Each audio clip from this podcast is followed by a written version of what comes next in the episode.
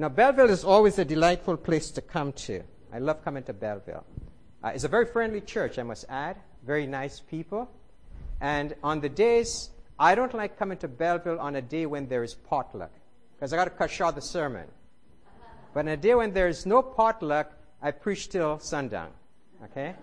So we're in for a treat today. But it's always the delight. And um, what I thoroughly enjoyed this fall, we came here in October, was to see the change of the seasons in Trent Hills. The color was so beautiful as I drove up to Hastings and to Campbellford. I thought, man, there has to be a God. Amen? Amen. Let's bow our heads in prayer. Heavenly Father, thank you for this wonderful opportunity that we can come into your sanctuary, be imbued by your Holy Spirit, that we can enter into the study of your word. We ask for a special blessing. Father, I pray that this message is going to resonate in the hearts of everyone. In my heart also. Let me stand down, let Jesus be lifted up, let he be seen, and be drawn close to him. Kindly forgive me of my sins, cleanse me from all unrighteousness. In the name of Jesus Christ, I ask these things. Amen. Amen. So today, the, the message is to go on remembering. It was just 17 days ago, November 11th. And that day was honored as Remembrance Day. Is that correct? Now, can anyone tell me when Remembrance Day actually started? And I'm going to give you a hint. It was first called Armistice Day. Armistice Day. And it was first, it was um, honored, that day was honored following the signing of the Treaty of Versailles. So, what war was that? World War Number One. And so, World War Number One came to an end on November 11th, the 11th month, the 11th day, at the 11th hour in 1918. And it was such a hideous war that they wanted to be sure that a, world, a war like that would never take place again.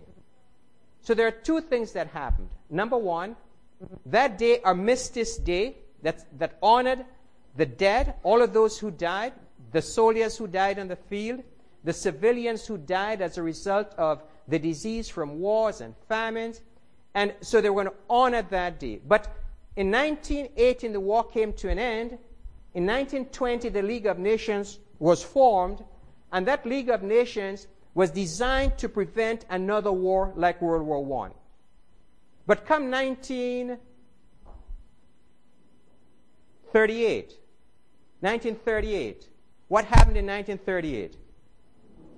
World War number two started. So there is this blend of honoring those who died in the war. And we call it Remembrance Day today. So if you reflect back from 1918 to 2015, how many years is that? 97 years. Is that correct? Good.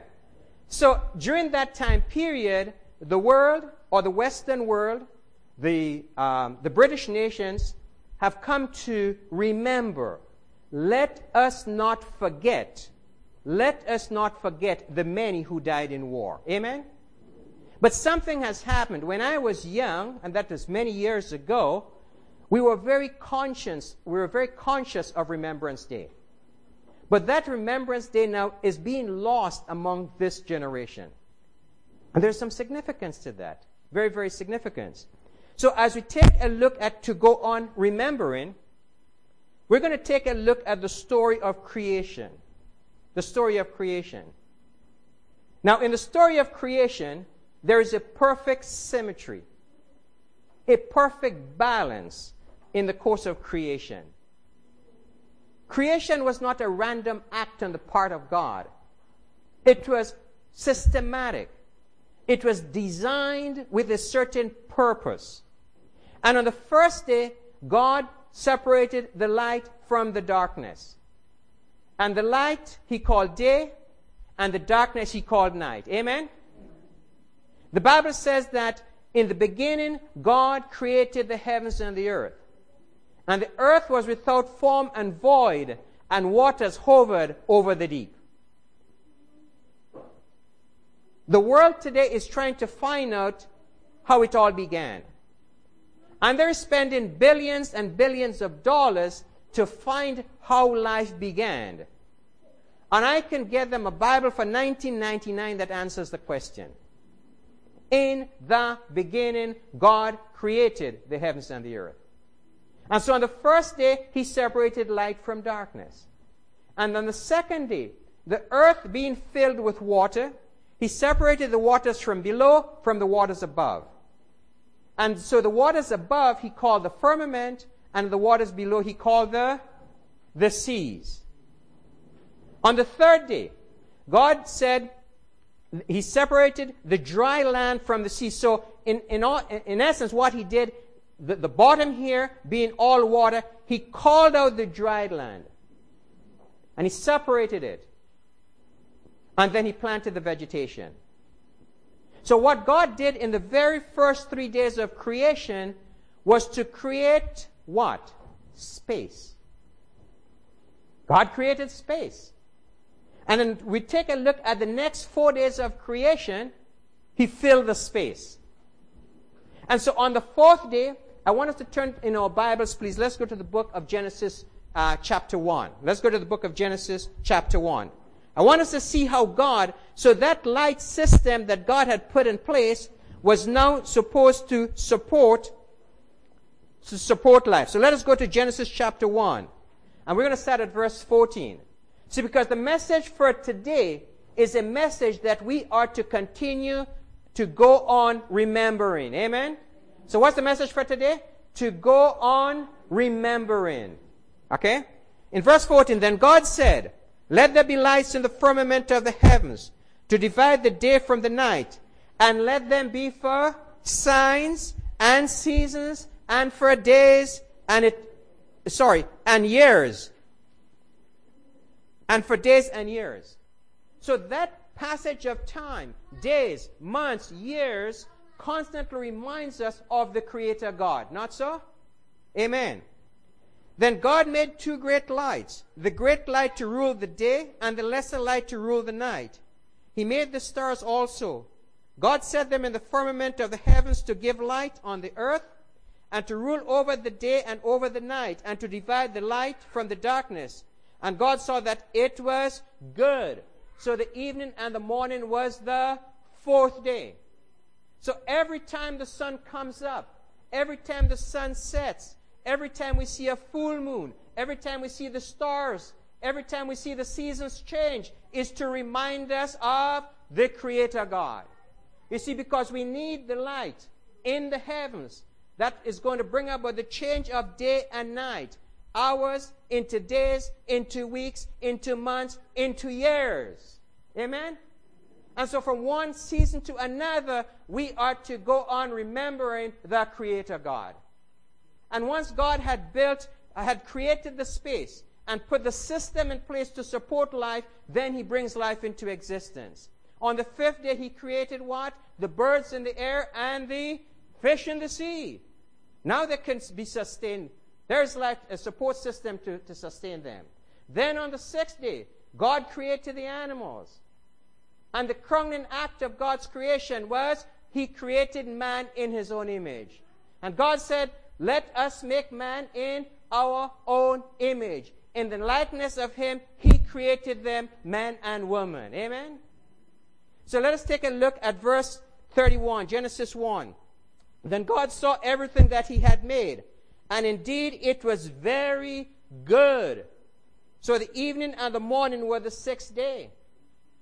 In the days of creation, the second, the third, the fourth, the fifth, God says, it was good, it was good, it was good. But on the seventh day, he said it was very good. It was complete. Nothing more could be added to it. So, with this perfect symmetry, God has brought life into existence, and that life was going to be sustainable. Amen? Let us take a look at Genesis 2 1 to 3. Thus the heavens and the earth were finished, and all the host of them. And on the seventh day, God ended his work which he had made. And he rested on the seventh day from all his work which he had made. And God blessed the seventh day and sanctified it, because that in it he had rested from all his work which God created and made. Very significant verse, verses. Let's take a look at it again. It says, Thus the heavens and the earth were complete. There was nothing more God would have added to the creation that would benefit mankind any greater. It was complete. It was finished. Then God did something. God gave a message in verse number 2. He says, and in verses 2 and 3, he says, And on the seventh day, God ended his work which he had made, and he rested. God didn't rest because he was tired. He did not. In verse 8, and God blessed the seventh day, and I want us to look at these words. He rested, he blessed, and he sanctified, because that in it he had rested from all his work which God created and made. So then, what was this 24 hour period called the seventh day? What was it supposed to mean to God's creation? The Sabbath was a mark, a stamp of God's creative power. Only me, God, with the power I possess, can bring everything you see into existence without having any resources to do it. So the Sabbath, we're going to look at the Sabbath in the context of salvation, not in the context of the law. Because in the law it says, remember. And so if God said to you, remember, it means that it existed before, didn't it? Amen? It existed before. So we're going to take a look today and look at the Sabbath in the plan of salvation. So many people today are lost because they do not understand the significance of the seventh day Sabbath in God's plan of salvation. God is not trying to save people. Just think about it this way you're caught in this stream and you're going downstream in this heavy current. When are you saved? By someone coming alongside you in the water or someone taking you out of the water and putting you on dry ground? Taking you out of the water and putting you on dry ground. Well, think of sin as this current that's taking you downhill. If it's taking you downhill and somebody comes in the pit of sin to rescue you, if they remain in the pit of sin, are you saved? No. You have to be taken out of the pit of sin and put on higher ground. What is that higher ground? Could you turn down the mic a little bit for me, please? Could you? I think it's too loud. Okay, thanks. Okay, so the Sabbath, the Sabbath, and we're going to take a look at it today, is how God brings you and I into communion with Him. We could enjoy the six days of the week as we want, in reverence to the name of God. But on the seventh day, it's like the family of God coming together and communing with their Maker. Amen? So let's take a look at some verses. And he said to them, The Sabbath was made for man, and not man for the Sabbath. So when he says the Sabbath was made for man, that was Jesus responding to the Pharisees. What he's saying that the Sabbath was made for the delight of man, to be a joy for mankind. It is a time when mankind would come to, into a deeper relationship with the God who created them. What was God's purpose for giving mankind the seventh day Sabbath? Let's take a look at Exodus 28 to 11. Remember, so if he says, remember, and that commandment was given at the time of Sinai, that was hundreds of years after the creation, then what has happened here? What happened to Adam and Eve and Noah? You know, what happened to these people? Didn't they keep the Sabbath? Did they? Absolutely. We're going to see why they, how, the reason why they kept the Sabbath. He says, Six days shalt thou labor and do all thy work, but the seventh day the Sabbath of the Lord thy God. In it thou shalt not do any work, thou nor thy son, nor thy daughter, thy manservant, nor thy maidservant, nor thy cattle, nor thy stranger that is within thy gates. For in six days the Lord made heaven and earth, the sea and all that in them is, and rested the seventh day. Wherefore the Lord blessed the Sabbath day and hallowed it. And so many people, good fearing, God fearing, God loving Seventh Adventists, uses this passage of Scripture, pins it on the forehead, and says, This is why I keep the Sabbath. But look at what Deuteronomy chapter 5, 15 says. And Moses is writing. He's speaking to the children of Israel. And remember that you were a slave in the land of Egypt. And the Lord your God brought you out of there by a mighty hand and by an outstretched hand, uh, arm. Therefore, the Lord your God commanded you to keep the Sabbath. You see, the Sabbath was lost on the children of Israel when they were in Egyptian captivity. They were there for 430 years. Think of Remembrance Day. After 97 years, the world is forgetting the younger generation. Give it another 50 years if the world lasts this long, we would completely forget Remembrance Day. Because all of those who fought in the war and those who suffered during the course of the war and those who honored, um, the, you know, the, the lives that were lost, these would have all passed, passed on. And so if this generation, like my kids, are forgetting or don't understand Remembrance Day, that's going to be lost. That's what happened to the children of Israel. They were in Egyptian captivity. And so when they entered Egyptian captivity, they would have had the Sabbath. But living in Egypt, in, in, among the heathen nations, that they were idolatrous, they followed the way of the Egyptians. So God is bringing them back now, and He says, Remember, that is, reflect back on your history. Reflect back on your history. Those who went back 200 years, 300 years ago, they kept the Sabbath. It would have come down to the generations, even though you lost it. So, therefore, why did God give man the Sabbath? Number one, it's a memorial, a continuing reminder of God the Creator. Number one. Number two, it's God's ordained day of rest. And I'm going to expand on that some more. So when, when God said that God rested on that very first Sabbath, Adam and Eve would have experienced a rest. Amen? Because there was nothing to do. God had given them stewardship over the earth. And this is the seventh day, the end of creation. They would have rested on the Sabbath day. And also, as we come to church every Sabbath, it's supposed to be a constant reminder of the God who has delivered us from sin and to sin. What I want us to see is that the Sabbath is a relationship building institution. It's not just another day of the week, it's very different. Six days of the week, we're so busy with our lifestyle, with our jobs, with our families, that we have a few minutes in the morning, possibly to pray, and in the evening, but we don't have this communion with God. But on the Sabbath day, we're going to blow up this some more, is that we come into this communion with God and with each other. How many times you see each other during the course of the week other than your spouse? What better time to come into fellowship with one another and communion with one another? Have you ever been to the potluck? Good time. You're not there just for the meal. That's one of the reasons. But you're there to fellowship one with another. So when you think about the seventh day Sabbath, it is a memorial of the Creator God. He has created all things. Remember the opening passage of Scripture that Caleb read so well?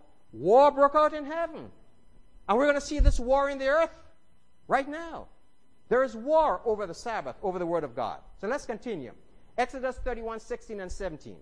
Wherefore the children of Israel shall keep the Sabbath to observe the Sabbath throughout their generations for a perpetual covenant. Now, what's a covenant? For those who are married, give me an answer, please. What's a covenant? We talk about the marriage covenant. What's a covenant? Sorry? Well, is this a promise, an agreement? What else? It's a contract, okay. What else? It's a commitment. It's a commitment. Now, a covenant should not be broken. A covenant is everlasting. You remember the story of Jesus when the Pharisees came to him and asked him about, is it correct to divorce my wife? You remember that? In the book of Matthew? Jesus said it should never have been so. But because of the hardness of your hearts, Moses gave you the bill of divorce. But it should not be so. You see, a marriage covenant is for good or for bad. You know, we take this marriage covenant, we, you know, for better or for worse, you're going to stay in this relationship. And when it gets better, we're thinking of leaving. And when it gets really worse, then we leave. But that's not a marriage covenant.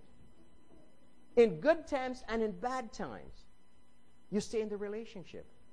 Because it is supposed to be for life. So when God says, He, he adds the word. You see the word there? Perpetual. Well, this thing is not changing. Oh. Oh, sorry. Sorry. Perpetual. What does perpetual mean? Forever does not come to an end. God's relationship with mankind is for an eternity. So he says, I gave them the Sabbath for what? For a perpetual covenant. It is a sign or a mark, a memorial between me and you, the children of Israel. We are spiritual Israel. He says, forever. That's relationship building. That's what, that's eh, possibly in, in our language, we say, well, that is the certificate of marriage. This is the covenant here, children. I am your God. I am the creator. I am the one who sanctifies you. I am the one who provides for you from Sunday to, to Friday and give you an additional blessing on the Sabbath. Perpetual covenant, he says. It is a sign between me and the children of Israel forever. For in six days the Lord made heaven and earth, and on the seventh, and he rested and was refreshed. Let's take a look at Jeremiah 31 33. But this shall be the covenant that I will make with the house of Israel after those days, said the Lord, I will put my law in their inward parts and write it in their hearts and will be their God and they shall be my people. So if he's going to make this covenant, what would be an element of that covenant? What would be the element of the covenant? The Sabbath. The Sabbath. That's how God, there are two things God used to establish his covenant with humankind the Sabbath, the law, as is, the Sabbath as it's in the law, and the blood. Living in our time, the blood of Christ. During the time of the children of Israel, it was the blood of the animal, that, type, that, that was a type of Christ's blood, and the law. So God's covenant with mankind. So God gave us the Sabbath for this reason. It's a sign of God's perpetual covenant with man to be our God and we his people. So the Sabbath is, a day for enriching our relationship with God. You know, we can set aside the things of the world and focus on the love of God, the mercy of God, the justice of God. We can speak about the goodness of God. The Sabbath is a day not just to come to church because the, the, the, the commandment says, remember the Sabbath day.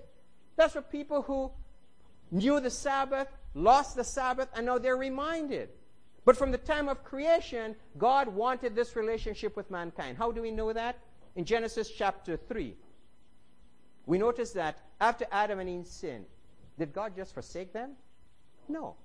He came in the cool of the day. He came to the garden in the cool of the day and asked Adam, Where art thou? God is a seeking God. God is a searching God.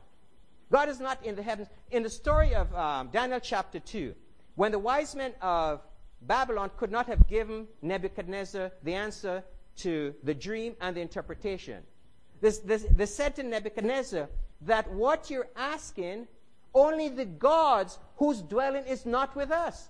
So they worshipped a God that was not a relational God. When, when Daniel and his friends prayed, what happened? the prayer was answered. They got the dream and the interpretation. So the God that we serve, the Creator God, the God that has given us the Sabbath, is a relational God. He wants us to be in His presence. And when we failed because of sin, He condescended to come in person so that we could come to know Him. Amen? We can't fathom the love of God. I can't fathom it. I can't understand it. You know, if I was God, I'd just cast them out, you know, create a whole bunch of new people. But that's not the way God is. God is a loving God and a merciful God. And I sometimes sit and think, you know, what is God thinking of us in heaven right now? He says a perpetual covenant between you and I. Let's continue. Ezekiel 20, 12. Moreover, I also gave them my Sabbaths. You see why we come to church on the Sabbath day now? Is to enrich a relationship. Amen?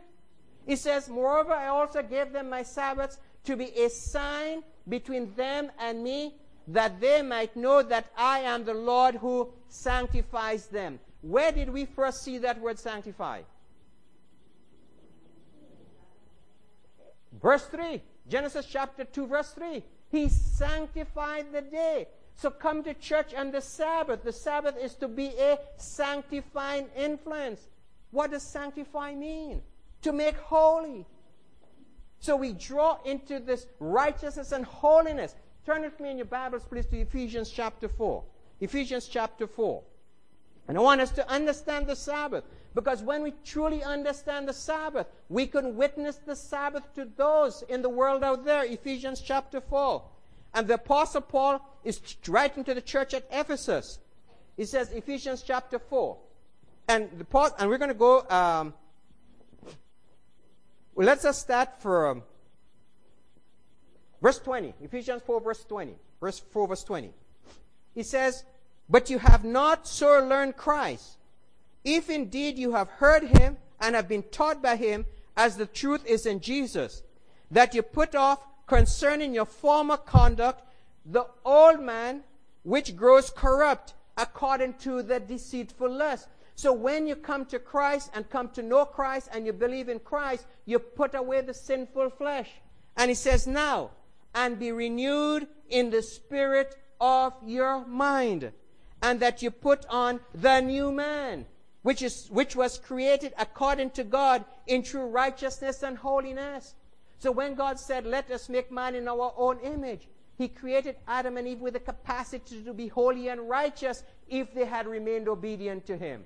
And in the same manner, in a similar manner, as we remain obedient to the, the, to the Ten Commandments, as we honor God on the Sabbath day, He sanctifies us. That is, He's bringing us, He's creating us a character of holiness and righteousness. Amen?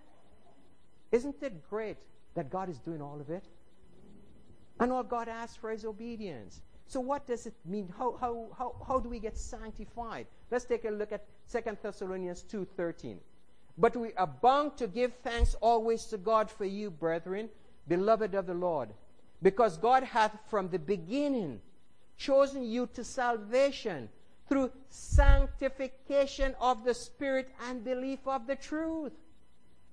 So, as it is the Spirit of God doing the work in us, changing us, that we don't lie and we don't steal and we don't kill. We don't get up in the morning and says, I'm not going to kill somebody today, do we? So why should I get up on Saturday morning? You know, the commandment says I should go to church today. The Sabbath is a relational experience. That's what it is. Just as you have it in your heart, I'm not going to kill. In the same way you have it in your heart, I just want to go in the presence of God. I just want to fellowship with the other members. Okay? So let us take a look at John 17, 17. Sanctify them by your truth. Your word is truth. So we're being made holy. Our character is being changed into that of righteousness, from sinfulness to righteousness, through what? The Word of God, the Spirit of God, obedience to the Sabbath. I saw this quote in Steps to Christ, page 17. Ellen G. White writes Unceasing prayer is the unbroken union of the soul with God, such that life from God flow into our life and from our life, purity and holiness flow back to God. I want someone here to tell me when you consider your life, the thoughts that cry, cross your mind sometimes, are they always holy and righteous? Sometimes we find ourselves criticizing. We fall out of line sometimes. But look what Ellen G. White says that when we pray continually to God, when we seek God out, what? What comes from God? Life from God. So it's like a current flows into our life. And going back to God is purity and holiness. That reminds me of the circulatory system. Blood coming in one side, blood going out the other side. So think about God. That through the Spirit of God, the Word of God, attending church on the Sabbath, And by praying, God is transforming us back into that created being He once started with. Amen? So we attend church on the Sabbath. Oh, it's frozen.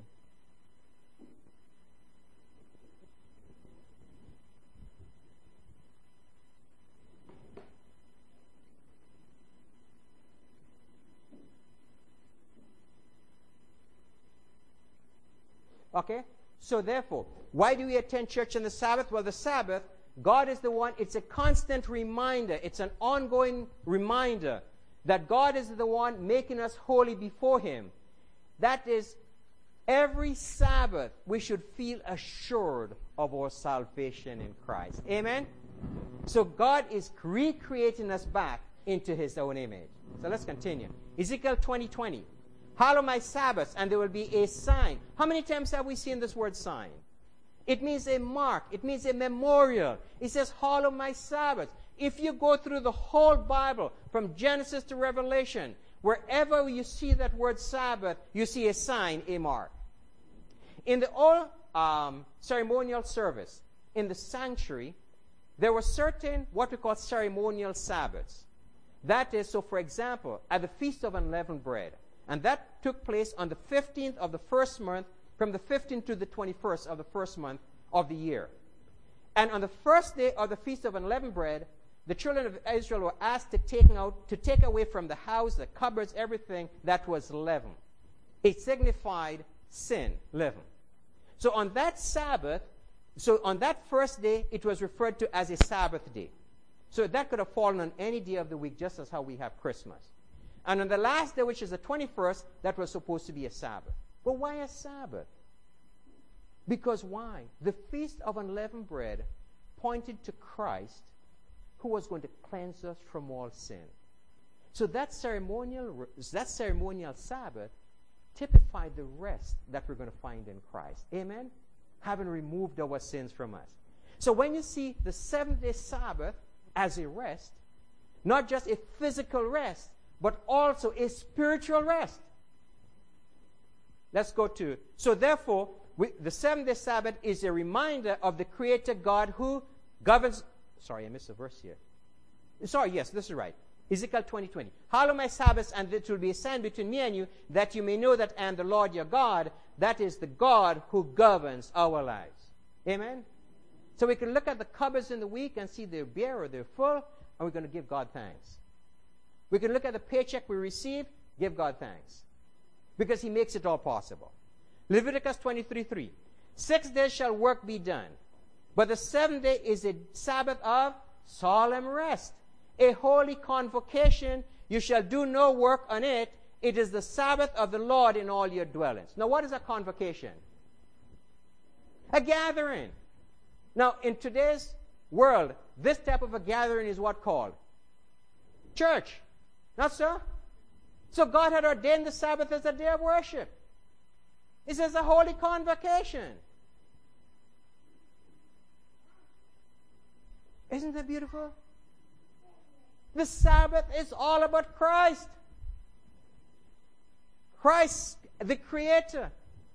Christ, the Redeemer. Christ is the one who's going to glorify us. Amen. How beautiful is the Sabbath! The seventh day Sabbath. Nothing can be compared to it. In all your dwellings, he says. So it's a God's ordained day for worshiping him. Take a look at this quote by J.N. Andrews. The importance of the Sabbath as the memorial of creation is that it keeps ever present the true reason why worship is due to God. Because He is the Creator and we are His creatures. The Sabbath, therefore, lies at the very foundation of divine worship, for it teaches this great truth in the most impressive manner, and no other institution does this. The true ground of divine worship, not of that on the seventh day merely, but of all worship, is found in the distinction between the Creator and His creatures. So the worship on the Sabbath distinguishes our worship to the Creator rather than a worship to the creature. This great fact can never be obsolete and must never be forgotten. Amen? I like this quote by Ellen G. White. She says, It was to keep this truth ever before the minds of men that God instituted the Sabbath in Eden. So that is God the Creator. And so long as the fact that He is our Creator continues to be a reason why we should worship Him, so long the Sabbath will continue, so long the Sabbath will continue as its sign and memorial. Had the Sabbath been universally kept, man's thoughts and affections would have been led to the Creator as the object of reverence and worship, and there would never have been an idolater, an atheist, or an infidel. If the Christian church had kept the Sabbath, there had never been what? An infidel. There had never been an atheist. The keeping of the Sabbath is a sign of loyalty to the true God, Him that made heaven and earth and the sea and the fountains of waters. It follows that the message which commands men to worship God and keep His commandments will especially call upon them to keep the fourth commandment. Amen? So, therefore, war broke out in heaven. We now have war on earth. The devil and his angels fought. Michael and his angels fought back. We are now brought into the warfare. We are the defenders now of the Sabbath. We are now the defenders of the Word of God. See, because in the earth today, this is what we have.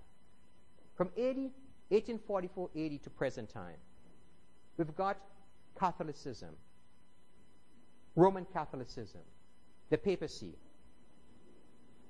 That organization is striving for religious supremacy and infallibility. It began before that. It lost its power in 1798. But it has come back. That is, the Pope is God. They're seeking a new world order. It's on the news every week now. Pope Francis is seeking a new world order. And that new world order is that he is going to be, or the Pope is going to be the moral authority in this earth. Heads of governments are turning that way. That there is going to be ecumenism. Bring all the Christian faiths together, or all the faith groups together. We're all going to be thrown into one pot. Forget what your beliefs are, what you believe in God. Look at us. He's looking for Sunday sacredness. That is to replace the seventh day Sabbath with a first day false Sabbath. And he's looking, and we see them gravitated towards spiritualism. That is, the dead can talk to us. While that is going on in the earth, the warfare is on. In heaven, what's going on? From 1844 to now, Jesus Christ. He's mediating before the throne of grace on our behalf. And so on the earth, the papacy is saying, Come and repent and receive salvation. Well, God is pleading his broken body and his spilled blood in the heavenly sanctuary, asking the Father to forgive them. Father, my blood, my blood. That's the war. It says, now the investigative judgment is on. It is a cleansing of the heavenly sanctuary. Sin has to be removed from our lives. We are to send our sins to heaven so that they could be removed from the books of heaven. It says we are to be sanctified. That is Christ our righteousness. There is no one righteous, no but one, none but there's no one righteous. However, in Christ Jesus, we could receive that robe of righteousness, and we are supposed to be looking forward to the blessed hope. So, the issue at the end of time, the time we're living in, ladies and gentlemen, understand the Sabbath because we are going to be called to the test to defend the Sabbath. Do you know in Europe, there are a number of countries that have already passed a Sunday law? But it has nothing to do with worship. It's called a family day, a day of rest. And they're looking to do the same in the United States. They're trying to come through the back door. They can't come through the front door. You know why? Because the front door, there are too many atheists and unbelievers and false Christians. But if they come through the back door, so they can't come as a religious um, legislation, is going to come as a secular legislation. Let us protect the worker. Let us protect families. Let's keep families together. And after that will be the jumping point. You know what? These Sabbath keeping people over there is what's causing, causing the pestilence, and that's causing the earthquakes, and that's causing the natural disasters. Let's persecute them. Read the Great Controversy, the last eight chapters of the, the, the book Great Controversy by Ellen G. White, and see what is coming on this earth. And I believe it that God is going to bless many of our eyes to see the end of time and the second coming of Jesus Christ. But between now and then, there is going to be a falling away and there's going to be a persecution of the faithful. So, where do we go from here? Second Christ's second coming. Revelation 14, 6 and 7. Then I saw another angel flying in the midst of heaven, having the everlasting gospel to preach to those who dwell on the earth, through every nation, tribe, tongue, and people, saying with a loud voice, Fear God and give glory to him, for the hour of his judgment has come. And worship him who made heaven and earth, the sea and the fountains of water. That's Seventh Adventist theology, not so? Three angels' message. Understand the three angels' message, okay? Ellen G. White, writing The Present Truth, September 1, 1849. The Lord has shown me that precious souls are starving and dying for want of the present sealing truth. The meat in due season, and that the swift messengers should speed on their way and feed the flock with the present truth. I heard an angel say, Speed the swift messengers, speed the swift messengers, for the case of every soul will soon be decided, either for life or for death. Could you imagine bringing someone to understand the Sabbath? You can bring them before the altar of Christ and be saved in the kingdom of God. I answer questions for amazing facts. Um, the questions coming from around the world. It's online. You won't believe the number of people that are asking about the Sabbath. There's one girl who studies with me. She is in, um, West, she's in Virginia somewhere, on, on Sunday night. She came to a knowledge of the Sabbath, and I was able to engage her in Bible study. More and more people are asking about the Sabbath. Ellen G. White is saying they are starving and dying for want of the present sealing truth. That Sabbath is what? A seal of our redemption. A seal of God the Creator. It's a seal of God who sanctifies us. And she says that there are many around in our communities everywhere that they're, they're looking for this truth. So why do we attend church on the seventh day Sabbath? Is to build relationships. That's why we come to church on the Sabbath. That's why we keep the Sabbath.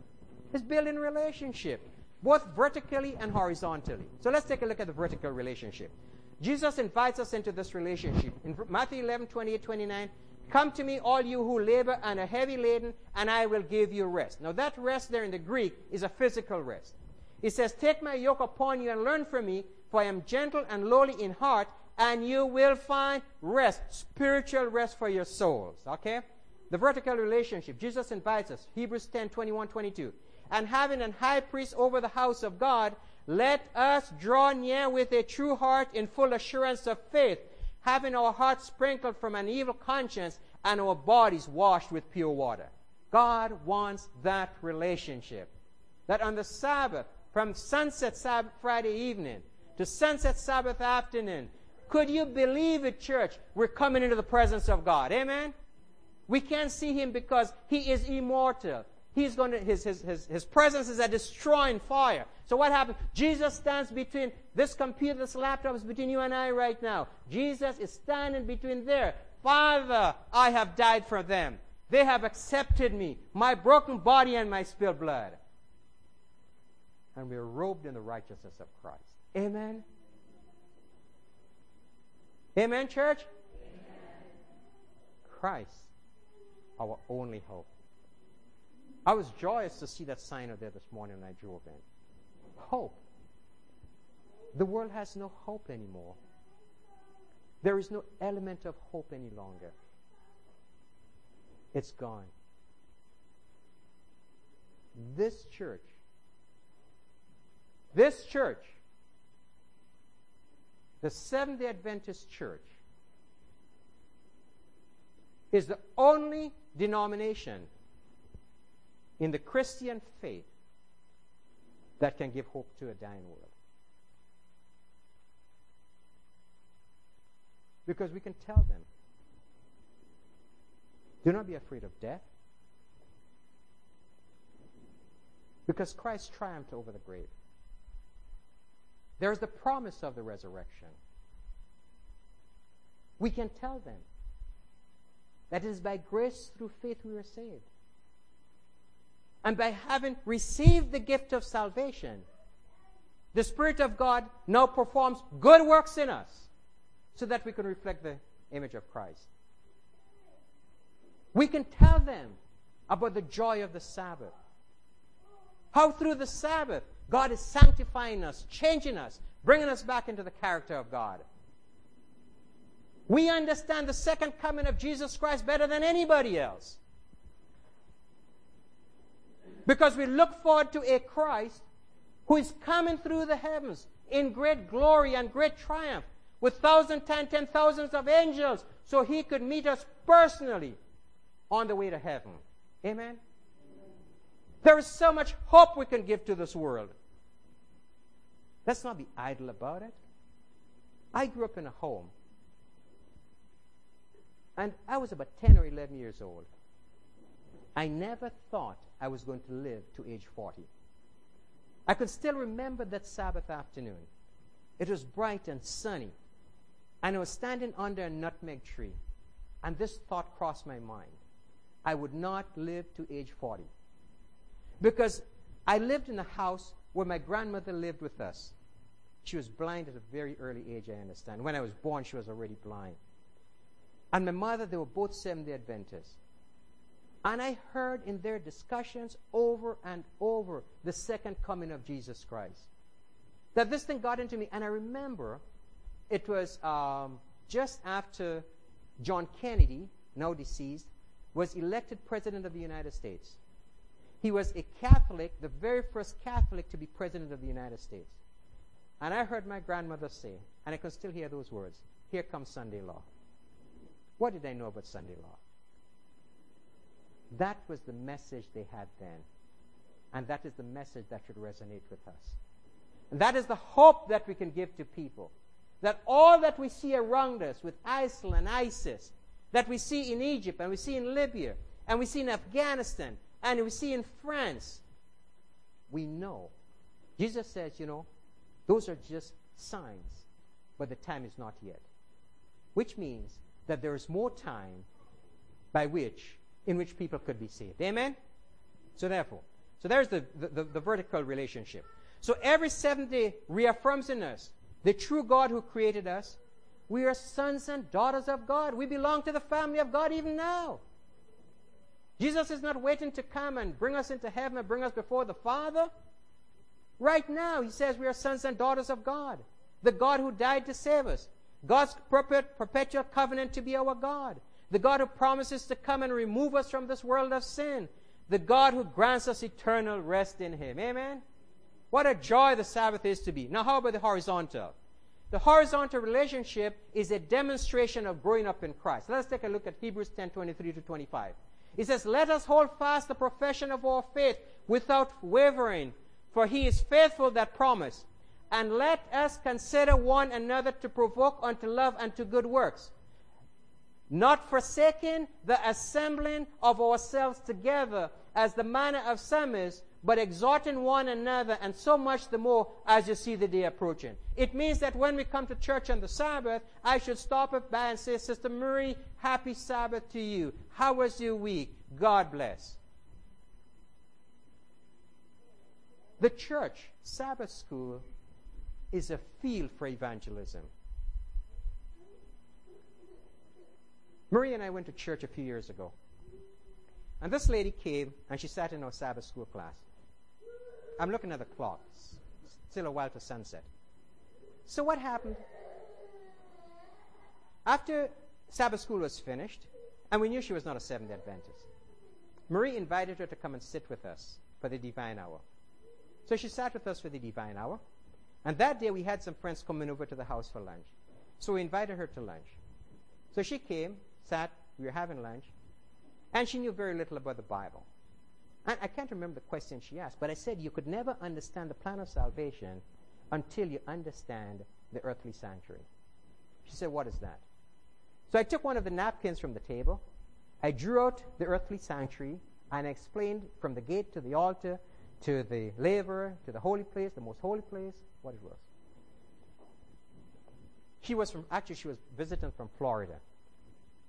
So she went back to Florida, but before she had come to Canada, she had known a lady uh, who was a Seventh Adventist, but she said she never really had any relationship, they never talked about anything. So she went back to Florida and she went and found a Seventh Adventist church. And she studied and she was baptized. And I was talking to her a couple years ago. No, sorry, no, just recently. A couple years ago, I spoke with her. She was coming back to Canada. She wanted to visit Marie and I. And on the phone, she said to me, Glendon, that sanctuary you drew for me on this napkin, I carry it in my purse wherever I go. Amen?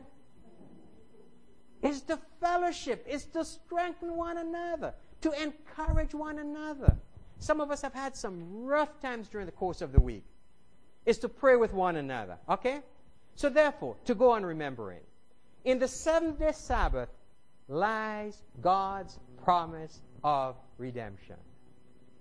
Right at the creation, before man had ever sinned, God had put forward in a what I would call um, it was not very clear, in an opaque way, the plan of redemption.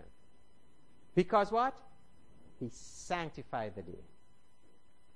He made it holy. And by observing the day, he brings us into the plan of redemption. Amen? Genesis 2 3. Then God blessed the Sabbath day and sanctified it, because in it he rested from all the work which God had created and made. Isaiah 58 13 14. So here is the plan of redemption. Lies in the heart of the Sabbath. If thou turn away thy foot from the Sabbath, from doing thy pleasure in my holy day, and call the Sabbath a delight, the holy of the Lord, honorable, and shalt honor him, not doing thine own ways, nor finding thine own pleasure, nor speaking thine own words. Then shalt thou delight thyself in the Lord. There's the redemption now, and I will cause thee to ride upon the high places of the earth, and feed thee with the heritage of Jacob thy father, for the mouth of the Lord hath spoken it. What he's saying to us is that you cannot fathom the joy that is ahead of you by keeping the Sabbath. He says, I'm going to make you ride above the high places of Jacob. Let's take a look at Isaiah 66, 22, 23. For as the new heavens and the new earth which I will make shall remain before me, says the Lord, so shall your descendants and your name remain. And it shall come to pass that from one new moon to another, and from one Sabbath to another, all flesh shall come to worship before me, says the Lord. Where would that be taking place? In heaven and in earth after the 1,000 years. From one Sabbath to another. There's the plan of redemption laid out in the Sabbath. It's the day that's through which we are sanctified. It's the day that reminds us of the Creator God. It's the day that reminds us that He has a relationship with us, an everlasting covenant. It's the day that He wants us to worship Him. It's the day that God wants on the Sabbath that you and I would come to know Him and know each other. That's the Sabbath. The Sabbath is to be a joy. Amen. I pray that God continue to richly bless you.